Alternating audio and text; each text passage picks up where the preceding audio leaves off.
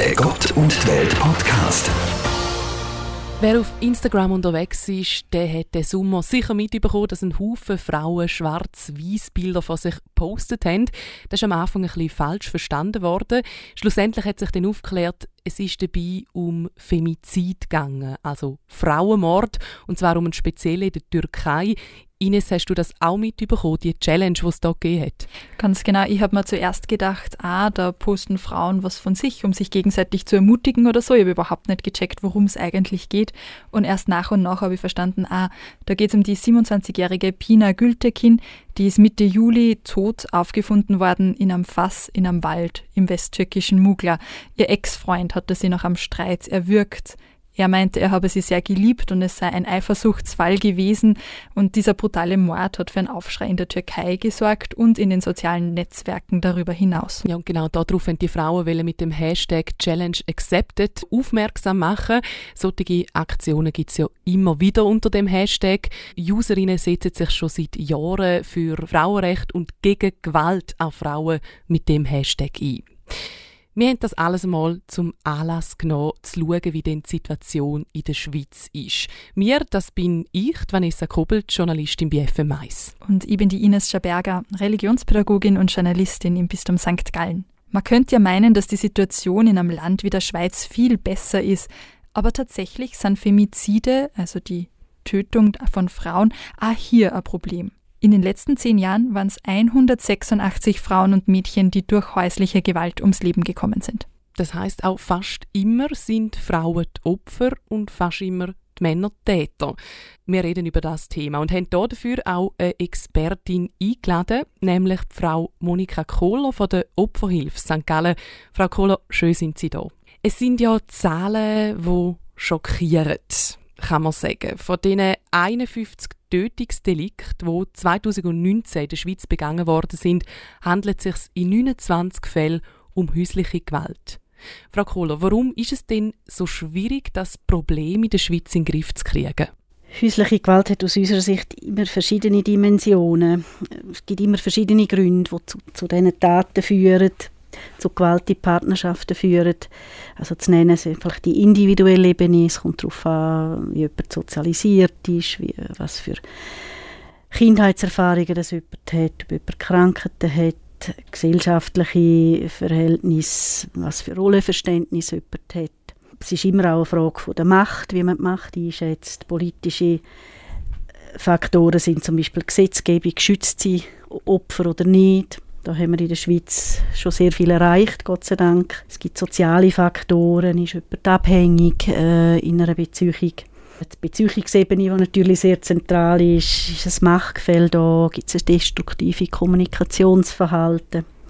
Risikofaktoren, die vielleicht noch dazukommen. Eben eine Frau möchte sich vielleicht trennen, Alkohol, psychische Störungen. Das alles führt dazu, dass Gewalt kann passieren kann ähm, und darum denke ich, ist es auch so schwierig, es in den Griff zu bekommen, weil, weil es ein Zusammenspiel ist von verschiedenen Faktoren. Wie oft hat denn die Opferhilfe St. Gallen jetzt eigentlich mit dem Thema häusliche Gewalt zu tun? Also ist das sehr präsent? Ja, also die Statistik von 2019 zeigt, dass wir 505 neue Fälle hatten, die den Bereich häusliche Gewalt betroffen haben. 454 davon sind Frauen und ähm, 51 Männer. Von diesen äh, Zahlen sind 178 äh, Personen gewesen, oder meistens dann eben Frauen, die übermittelt worden sind von der Polizei, inklusive Wegweisungen vom gewaltausübenden Partner. Also das ist viel und wir bewegen uns aber immer in diesen Zahlen in den letzten Jahren. Das heißt, das Coronavirus hat nicht oder der Lockdown hat nicht dazu geführt, dass es mehr Fälle von häuslicher Gewalt gegeben hat? Das ist ein bisschen schwierig zu sagen. Wir haben ähm, so ein verschiedene Phasen erlebt, aber es ist nicht der Anstieg gewesen, wo man gerade am Anfang von Corona erwartet hat, wo man sich dann auch ein bisschen vorbereitet hat.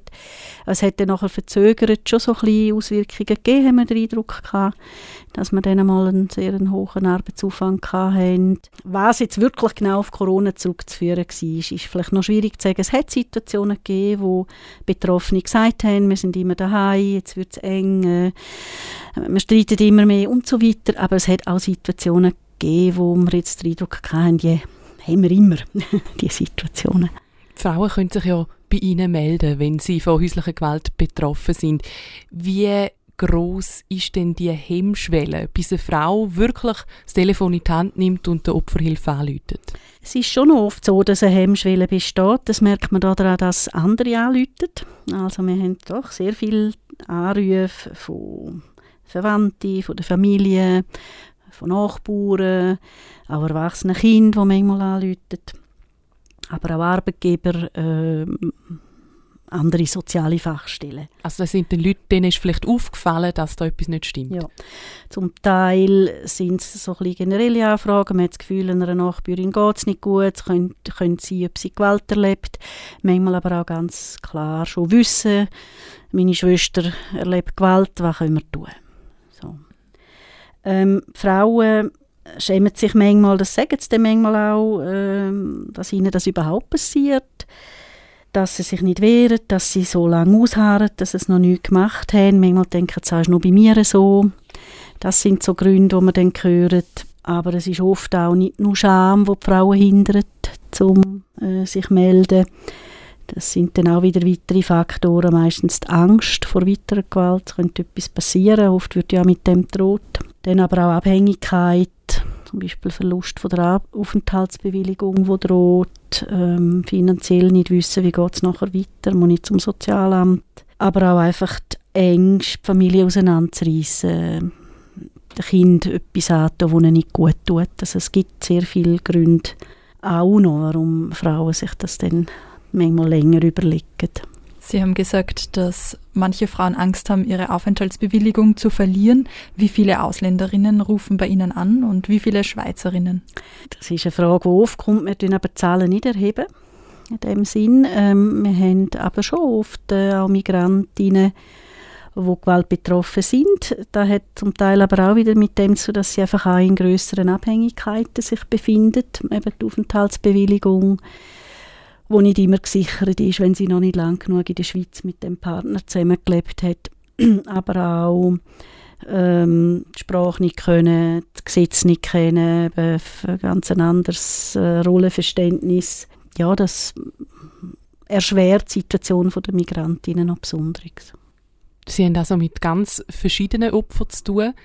Wie können Sie denn diesen Frauen helfen? Wie geht man da vor? Also so grundsätzlich durch es mir wichtig, zum sagen, ist mir auch sehr wichtig in der Beratung, dass wir die Betroffenen ernst nehmen und ihnen zu verstehen geben, dass wir sie verstehen. Also, dass wir das Problem auch. Und dass wir Fachfrauen sind in der Beratung. Weil äh, viele Frauen melden sich und glauben nicht daran, dass es Lösungen gibt, dass man etwas machen kann. Bei uns stehen die Betroffenen im Zentrum. Eine betroffene Frau kann unser Angebot annehmen, aber sie muss nicht. Das ist auch wichtig. Also es ist eine Freiwilligkeit. Wir geben natürlich Informationen und zeigen auf, was man könnte machen. Wir besprechen Vor- und Nachteile, besprechen, Risiken anschauen.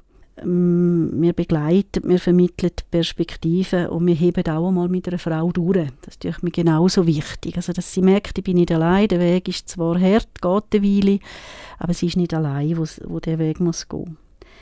Wichtig vielleicht auch, dass unser Angebot kostenlos ist, Schweigepflicht haben wir und man könnte sogar sich anonym beraten lassen. Das würde auch die Hemmschwelle, die wir vorher geredet haben, ein bisschen absenken. Absetzen, ja. ja. Wenn man jetzt selber im Umfeld jemanden hat, der allenfalls betroffen ist, wo man merkt, mal, die Frau wird vielleicht geschlagen daheim zum Beispiel, was soll man denn tun als Angehörige oder als Nachbar? Ist es denn da gut, wenn man direkt eine Opferhilfe anläutet und Experten beizieht? Wichtig durch mich, und das tun wir dann auch viel diesen Drittpersonen am Telefon sagen, gehen Sie dieser Betroffenen zu verstehen. Es gibt Hilfsmöglichkeiten, es gibt äh, Orte, wo man kann sich beraten kann, ohne dass jemand muss etwas erfahren muss. Das ist oft eine grosse Angst. Ja, dann merkt es der Mann, äh, dass man wirklich zeigt, es ist möglich, Beratung, ohne dass man jemand muss merken muss, ohne dass sie schon etwas machen muss.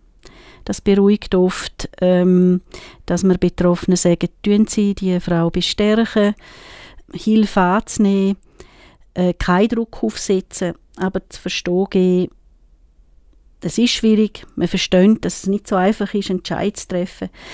Wir sagen auch oft, äh, nicht unbedingt darauf drängen, du musst jetzt deinen Mann verlassen oder deinen Partner, sondern einfach mal sagen, lass dich doch einfach einmal beraten, schau schon mal, welche Möglichkeiten du hast. Und dann kannst du dich wieder entscheiden. Also da so ein bisschen empfehlen, Druck zu nehmen. Drittpersonen haben oft das Gefühl, sie müssen es, es gibt zum Beispiel nur Training, sonst gibt es nichts. Oder ähm, reagieren mit Unverständnis. Du kannst dich doch jetzt nicht zusammenschlagen äh. Aber können Sie das nachvollziehen, dass man, dass man das denkt? Ja, aber warum verlässt Sie ihn denn nicht einfach? natürlich, natürlich kann man das nachvollziehen. Und wir sind ja viel mit dem konfrontiert. Ähm, aber wenn man will, dass eine Frau sich Hilfe holt, ist es wichtig, dass sie da Verständnis spürt. Und das probieren wir dann in der Beratung an die drei Personen weiterzugeben. Ich kann mir vorstellen, dass viele Frauen trotz allem ihre Männer nur lieben oder eine gewisse Verbindung haben, so paradox das klingen mag. Natürlich. Äh, also ähm, die Liebe, die Verbundenheit ist immer ein wichtiges Thema, eben das, was ich schon angetönt habe. Äh, ähm, sich überlegen, will man jetzt die Beziehung aufgeben, wo man vielleicht lange auch investiert hat, wo man vielleicht Kind gemeinsam hat. Das sind keine einfachen Überlegungen. Ja, und ist eigentlich für jede Frau oder praktisch für jede Frau, die man beratet, sehr zentral. Aber eben die anderen Punkte sind halt einmal auch, auch noch da. Die Angst, die ich gesagt habe, ist ein wichtiger Grund, dass man, dass Frauen die Schritte nicht können gehen zuerst, weil sie einfach nichts anderes sehen wie äh, die Gefahren, die mhm. nachher da könnten sein. Kommen wir mal auf die Männer zu sprechen. Wer mhm. sind diese Männer, die ihre Frauen misshandeln? Können Sie das beschreiben? Ja, ähm, da gibt es verschiedene Studien, die das auch untersucht haben. Die will, will da drei Typen nennen. Ich denke, das trifft auch ein bisschen unseren Alltag, wo wir konfrontiert sind damit. Ähm, also der häufigste Typ Männer man redet hier etwa von 40 bis 50 Prozent der gewaltausübenden Männer, die da von dem betroffen sind. Man nennt den Typ den angepassten, auf Familie beschränkter Gewalttyp. Mhm. Ähm, das sind, Klingt richtig niedlich. Mhm. Das sind eigentlich die gewaltausübenden Männer, die dann reagieren situativ, in einer Situation, in einem Konflikt, ähm, da muss nicht unbedingt sehr schwere Gewalt sein.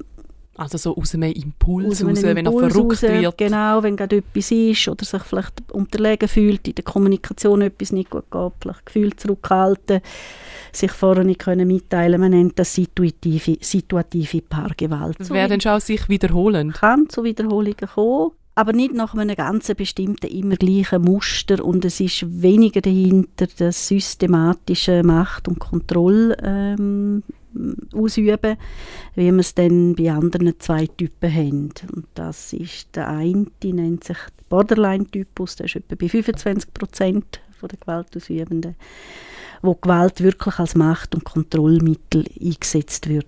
Äh, da ist auch sehr schwere Gewalt möglich, regelmäßig, es gehört zum System. Die Männer von dem Typus geht man davon aus, haben die psychische Störung, sind sehr schnell gekränkt, oft auch narzisstisch gestört, einen hohen Wutanteil. Und dann gibt es noch den psychopathischen Typus, antisozialen Typus, der auch etwa 25% betrifft, wo nebst dem, was beim Borderline-Typus auch so ein bisschen dazugehört, auch noch hoch manipulativ ist, auch sehr schwere Gewalt vorkommen kann. Und bei den zwei letzten, die ich gesagt habe, wird es dann auch schon schwieriger, äh, so ein einzugreifen. Beim ersten Typus manchmal kann man so gerne sagen, Paarberatung, wenn sich die Frau nicht möchte trennen Immer unter bestimmten Voraussetzungen natürlich. Bei den anderen zwei wird es schon ein bisschen schwerer. Und es ist, so, also, es ist immer schwierig und schlimm, oder? Aber also die ähm, paar Situationen mit dem systematischen Kontrollverhalten tun mich schon besonders prägend, weil sie eben auch sehr fest eingreifen ins Selbstbewusstsein der Frau, ins Selbstverständnis. Da reden wir nicht nur noch von häuslicher Gewalt, sondern auch von psychischer Gewalt. Natürlich. Ja. Häusliche Gewalt hat immer beide kann immer auch psychische Gewalt beinhalten, ja. aber da hat es viel auch von diesen Formen. Ähm, und das kann wirklich bei den Frauen dann auch ja, schwere Beeinträchtigungen hervorrufen, eben auch im psychischen Bereich, wo dann wieder dazu führen dass sie sich eben sehr schwer dann auch auslösen kann.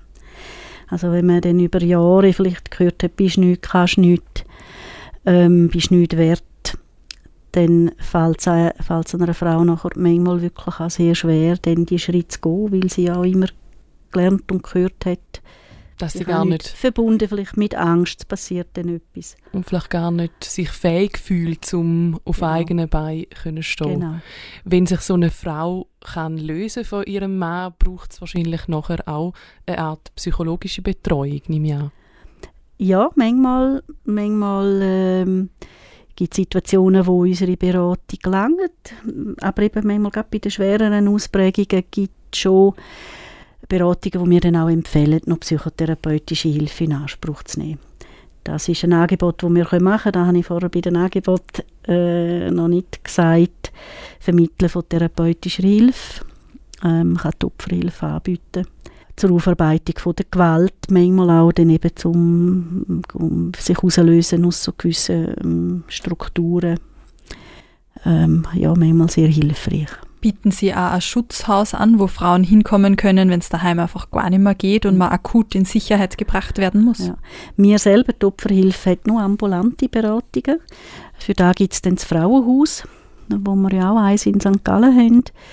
Und mit dem Frauenhaus haben wir je nach Situation einen näheren Kontakt. Äh, manchmal gibt es Situationen, wo wo man schon am Telefon merkt, da, ist jetzt, da braucht es jetzt Schutz, die Frau muss weg. Ähm, dann nehmen wir Kontakt auf mit der Frau, schauen, hat es Platz.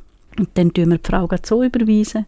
Hat es auch schon gegeben, dass eine Frau in der Beratung war und man dann gefunden nein, jetzt kann sie nicht mehr heim und dann gerade äh, ins Frauenhaus gezügelt ist.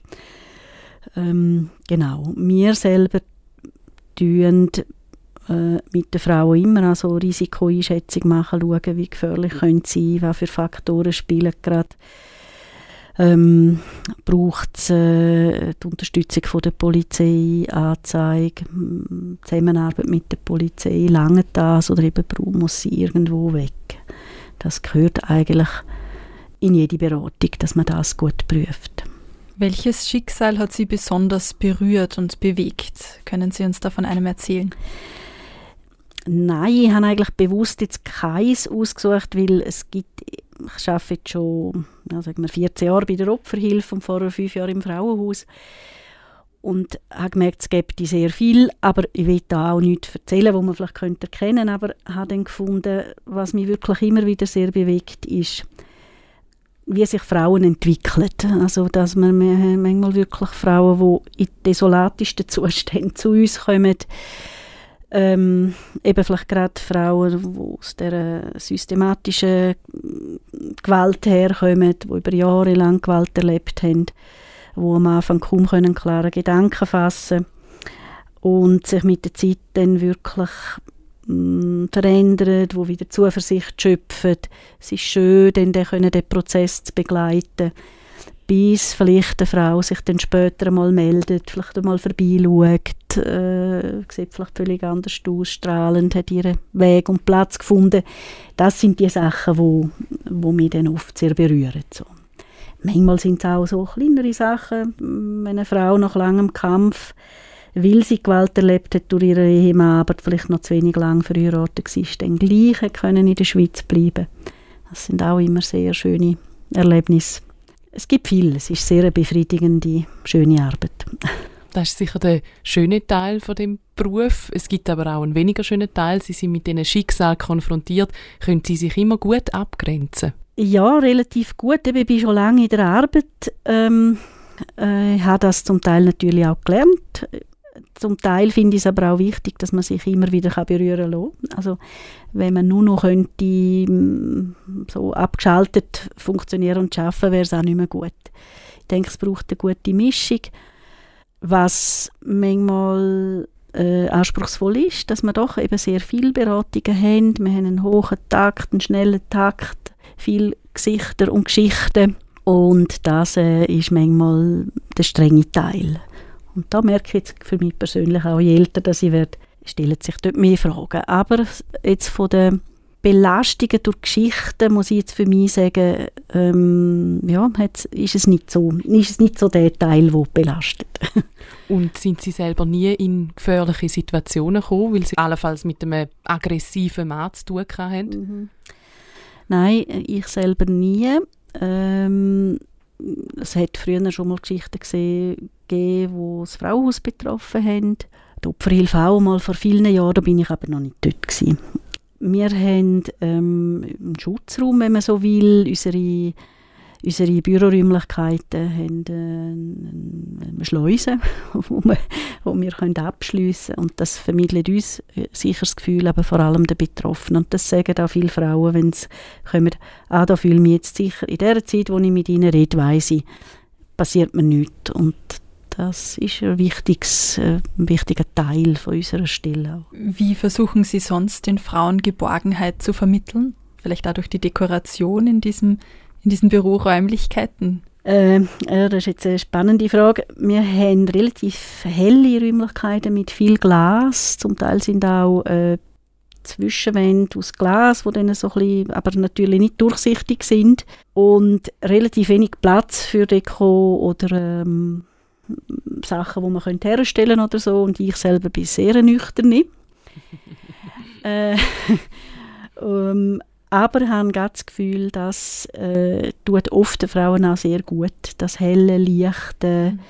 wo nicht schwer wirkt. Und das sagen sie auch oft. Das ist jetzt schön, da in dem Zimmer äh, einfach Helligkeit und Leichtigkeit zu spüren. Man sieht ein Licht am Ende des, des dunklen ja, Ganges. Ja, manchmal geht es ein bisschen um das. Wir haben aber auch Kolleginnen, die ein bisschen mehr dekorieren. Das ist auch beliebt, aber mhm. ja. Kommen wir vielleicht nochmal auf Beratungen zurück. Wie wahrscheinlich ist es denn Ihrer Meinung nach, dass häusliche Gewalt wirklich tödlich enden kann? Ja, wir haben ja Zahlen, oder? Und Sie haben sie am Anfang gesagt. Von dort her ist es leider manchmal einfach so, dass es zu dem kommt. Wir hoffen natürlich immer in jeder Beratung, ähm, dass das nicht wird der Fall sein oder dass überhaupt nie mehr Frau das müsste erleiden, aber leider passiert es immer wieder. Umso wichtiger ist es einfach, dass wir in der Beratung eben auch immer die Sicherheit abfragen, die Risiken abfragen und bestmöglich probieren zu verhindern, dass so etwas kann passieren. Wir motivieren darum auch, früh zu handeln, eine professionelle Hilfe anzunehmen, nicht einfach selber irgendetwas machen und sich dann wieder einem Risiko aussetzen. Aber ich denke, manchmal passiert es einfach. Und passiert ja nicht immer, wenn jemand schon in der Beratung ist. Manchmal sind es auch Situationen, die uns nicht bekannt sind. Sie haben es vorher erwähnt, manchmal bleiben die Frauen bei ihrem Mann, weil zum Beispiel Kinder im Spiel sind. Was macht denn das mit dem Kind, wenn Mutter Opfer von häuslicher Gewalt wird? Also Kind ist klar, sind immer betroffen. Wenn sie nicht betroffen sind direkt, indem sie gerade auch noch selber Gewalt erleben, was auch vorkommt, dann sind sie sicher indirekt betroffen, indem sie sehen, hören, äh, spüren. Äh, vielmal sind Kinder auch mit dabei bei Eskalationen. Wir haben Situationen, wo Kinder die Polizei rufen äh, oder rausspringen, Hilfe holen, dazwischen gehen. Ähm, gleichzeitig wissen wir auch, dass Kinder sich natürlich immer sehr viel Sorgen dann ums Mami machen und gleichzeitig aber auch um den Papi. Sie wissen äh, oder möchten nicht, dass die Familien auseinandergehen, möchten vielleicht nicht, dass der Papi ins Gefängnis kommt und das, da stehen Kinder schon unter hohem Druck und Dilemma. Und da tun wir auch mit der Invia zusammenarbeiten, das ist Beratungsstelle für Kinder und Jugendliche, also Beratungsstelle Opferhilfe für Kinder und Jugendliche.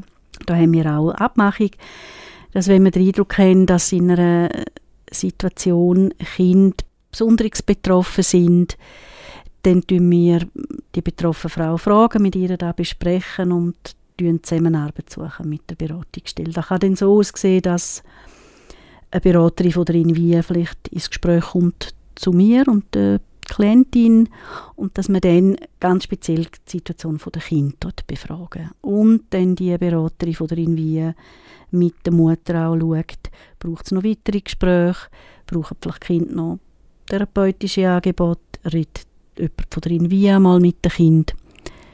Ähm, das ist eigentlich auch eine wichtige, so eine gute Sache. Wie wahrscheinlich ist es, dass ein Kind, das zu Hause häusliche Gewalt erlebt, mitbekommt, später mal selber Täter wird, weil es nichts anderes gelernt hat?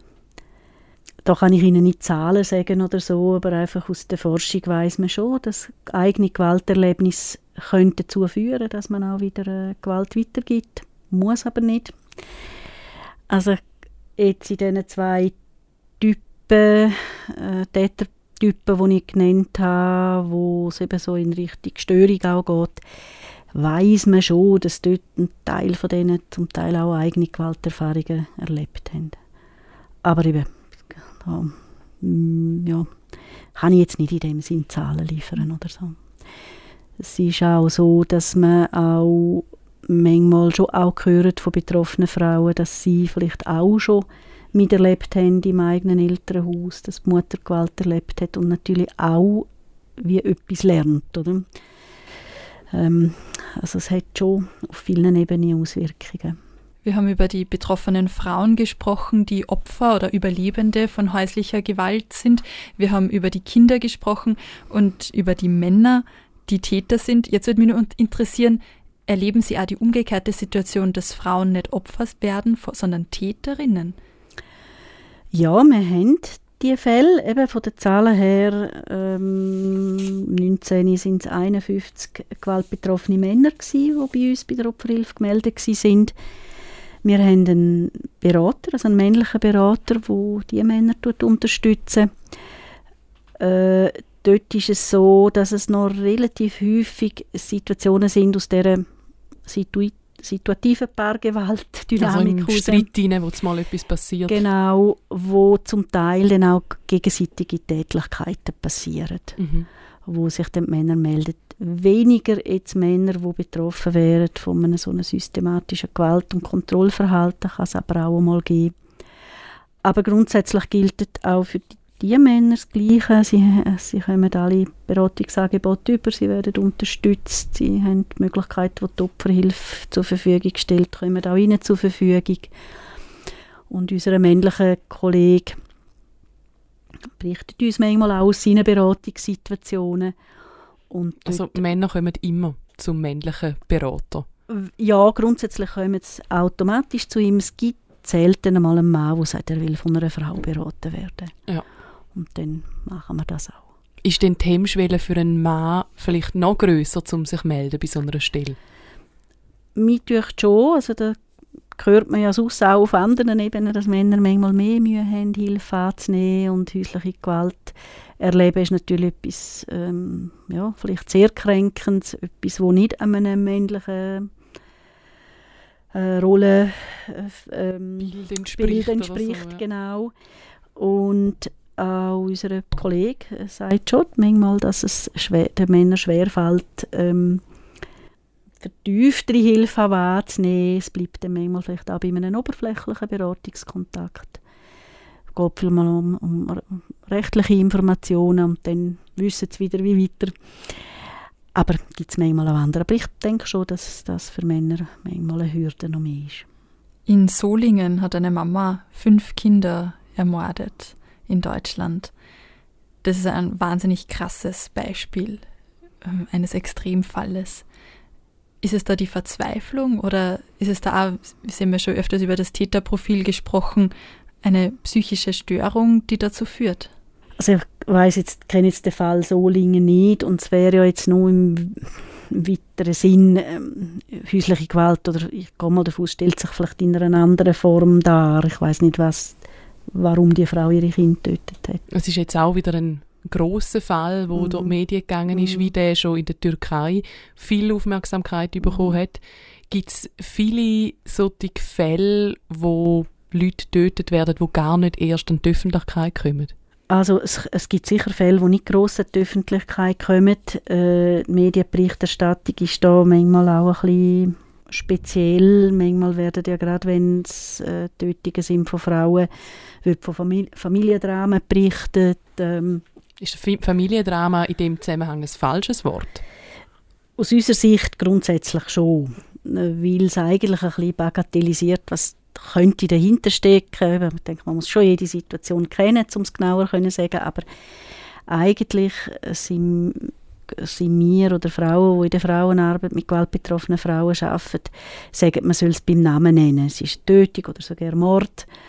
Ähm, und es ist nicht einfach ein Drama, wo sich irgendwie äh, meistens so entwickelt hat, sondern oft steckt dahinter dann wirklich schon äh, längere Gewalt, eben systematische Unterdrückung. Es tut es so ein bisschen bagatellisieren und nimmt auch so ein bisschen die Verantwortung weg von Vom patriarchalen Männergewalt. Ja. Oft rechtfertigen sie Männer dann damit oder geben als Grund für diesen Femizid an, sie haben aus Eifersucht gehandelt. Im Fall der türkischen Pina Gültekin hat ihr Ex-Freund gesagt, er hat sie total geliebt, er hat gedacht, sie versöhnen sie jetzt wieder und dann wollte sie nichts mehr von ihm wissen und er hat aus Eifersucht Mhm. gehandelt. Ist das eine billige Entschuldigung oder was ist das? Also wir hören natürlich in den Beratungen schon auch öppe, dass Frauen sagen, ähm, ich habe mich neu verliebt oder ich habe einen neuen Freund oder manchmal nicht einmal das, sondern ich will mich einfach trennen, weil es nicht mehr passt mit dem. Und das sind dann natürlich Situationen, wo, wo die Partner dann manchmal finden, nein, du darfst jetzt nicht trennen, ich will dich behalten und dann Gewalt androhen oder Gewalt antun. Ähm, dahinter meinte ich aber, st- ist nicht in dem Sinn die Eifersucht, sondern auch wieder das, ähm, ähm, das Kontrollbedürfnis, Machtbedürfnis äh, und Kränkungen, eben vielleicht äh, narzisstische Kränkung, es nicht auszuhalten, wenn äh, die Frau sich das Recht rausnimmt, ihn zu oder vielleicht sogar noch jemand anderes zu haben. Also auch ähm, zum Teil ein, ein tiefergehendes Strukturproblem und vielleicht ein bisschen zu einfach zu einfach sagen, eine Eifersucht. Aber äh, man hört tut man es natürlich viel und es äußert sich dann auch manchmal in dem. Ja, so wollen jemanden besitzen, Mhm. zum Beispiel, Mhm. oder jemanden kontrollieren, Mhm. Form von Macht. Ja. Frau Kohler, warum engagieren Sie sich eigentlich für die Opferhilfe? Also ich habe mich relativ jung, bin ich so ein bisschen in feministische Fragestellungen hineingekommen, habe mich angefangen mit Feminismus zu beschäftigen. Und dort kommt man natürlich unweigerlich, landet man beim Thema Gewalt an Frauen. Also Gewalt an Frauen als Ausdruck von, von dem Bereich, wo das Patriarchat am meisten zuschlägt. Und dort hat sich der Wunsch entwickelt, einmal mit gewaltbetroffenen Frauen zu arbeiten. Und ich habe dann auch unter anderem wegen dem noch die Ausbildung gemacht zur Sozialarbeiterin und ja, habe es dann geschafft, im Frauenhaus eine Stelle zu bekommen und nachher den Wechsel können machen in die Opferhilfe. Zusätzlich äh, kommt dazu, dass ich äh, es eben eine sehr spannende und wertvolle Arbeit finde und merke, es ist schön, wirklich eine Arbeit können zu machen, wo Menschen eigentlich freiwillig kommen. Das ist natürlich nicht immer eine, normale Freiwilligkeit, ist mir schon klar, aber äh, sie, sie müssen nicht kommen, sie können kommen und sie können äh, etwas nehmen von uns oder auch nicht. Und Frauen da in einem Prozess zu begleiten, das finde ich eigentlich schön und eben trotz der Belastung, die es manchmal auch hat, ähm, finde ich, überwiegt der Teil. Aber dahinter steht eigentlich ganz fest das ursprüngliche Engagement aus dem Feminismus heraus. Jetzt hat sie in den vielen Jahren, wo sie engagiert sind, am patriarchalen System doch nicht so viel verändert. Was hilft Ihnen da nicht, den Mut zu verlieren? Also was sicher hilft, ist, dass ich doch das Gefühl habe, in den letzten Jahren sei einiges passiert, gerade auch in der Schweiz, in der Gesetzgebung, aber auch ähm, miterleben können selber auf unserer Opferhilfe, wie sich die Zusammenarbeit gut entwickelt hat mit äh, Polizei, mit Staatsanwaltschaft. Ähm, eben auch praktisch zu erleben, dass man doch viel hat können bewirken wo direkte Auswirkungen hat dann bei einer betroffenen Frau. In den letzten zwei, drei Jahren ha- haben wir aber auch so ein bisschen das Gefühl, es gibt so ein bisschen ähm, Backlash. Äh, das beschäftigt schon auch, dass man manchmal das Gefühl hat, ja, warum müssen wir jetzt gewisse Themen wieder aufnehmen? Jetzt Zum hat man es doch durch, durchdenkt, ja, komm, also haben manchmal den Eindruck im Bereich von sexueller Gewalt zum Beispiel, äh, wieder mehr Schuldzuschreibungen der Frauen selber. Ja, ist so halt eher ein Rückschritt schon wieder. Ja, so ein bisschen rückschrittlich. Oder? Mhm. Es ist halt selber die Schuld, wenn ihr etwas passiert. Wenn sie Weil sie einen so, kurzen Rock ja. hat, die Sachen. War eine Weile lang wie nicht mehr so salonfähig gewesen, oder man hat man ist ein bisschen wie weggekommen von diesen Sachen, haben wir wirklich das Gefühl, da hat sich Gutes getan. Und manchmal, ja, haben wir so ein bisschen das Gefühl, da sind wir ein bisschen wieder im Rückschritt. Aber was würden Sie sich wünschen für die Gesellschaft jetzt im Hinblick auf solche Themen? Ähm, natürlich grundsätzlich Gewaltfreiheit, dass Menschen nicht müssten mit Gewalt ihre Interessen durchsetzen, dass äh, Menschen können kommunikativ ihre Probleme lösen und dass ähm, das ist etwas, was wir auch beobachten, was wir auch besprechen im Team, dass wir das Gefühl haben, gewisse kommunikative Fähigkeiten gehen verloren, gerade so in, in Paarbeziehungen. Ähm, dort würden wir wünschen, dass mehr Menschen wieder können konstruktiv miteinander reden, Lösungen angehen, immer reden, ähm, nicht immer gerade müssen sich beschimpfen, sich abmachen, bis zu mehr. Dass sich jeder auch wieder ein bisschen selber an der Nase nimmt, oder? Ja, ja genau. Kann man auch sagen. Und sonst natürlich klar, dass man weiterhin dranbleibt in der Gesetzgebung, dass man da jetzt umsetzt, was wir erreicht haben, die Gesetze auch gut kann anwenden und dass das Thema in der Öffentlichkeit auch nicht verloren geht, sondern immer wieder ja. beachtet wird. Mhm. Zum Beispiel mit so Instagram-Challenges wie Challenge Accepted, was wir jetzt hatten. Wie hilfreich finden Sie so Challenges oder haben Sie selber mitgemacht? Ich muss gestehen, ich mache gerne nichts mit der X, aber das hat mehr damit zu tun, dass ich nicht in, den, in diesen Medien mitmache und nicht präsent bin und so weiter. Aber das ist mein ganz Persönliches. Ich finde es aber sehr gut. Also staunen auch, was da auch zum Teil in kurzer Zeit äh, in der Gesellschaft, in der Öffentlichkeit geweckt worden ist an, an, an Erfahrungen, an Wissen, was Frauen erleben. Ähm, äh, von der Opferhilfe her machen wir nicht mit, weil wir einfach unseren Auftrag haben, gesetzlichen Auftrag und äh, anders schauen, dass die Frauen den Weg zu uns finden. Aber finden es natürlich sehr unterstützenswert und eben die Wirkung schon auch sehr gut. Also, ja. Schön, dass es Menschen gibt, die so einen wichtigen Job machen wie Sie. Frau Kohler, danke vielmals, dass Sie uns besucht haben und dass Sie da sind. Ja, danke. Wenn ihr findet, dass dieses Thema wichtig ist und Leute darüber erfahren sollen, dann teilt doch einfach diesen Podcast. Wir würden uns total freuen, wenn ihr andere Leute darauf aufmerksam macht. Der Gott und Welt Podcast in Zusammenarbeit mit der katholischen und evangelischen Landeskirche von der Kantone St. Gallen und Appenzell.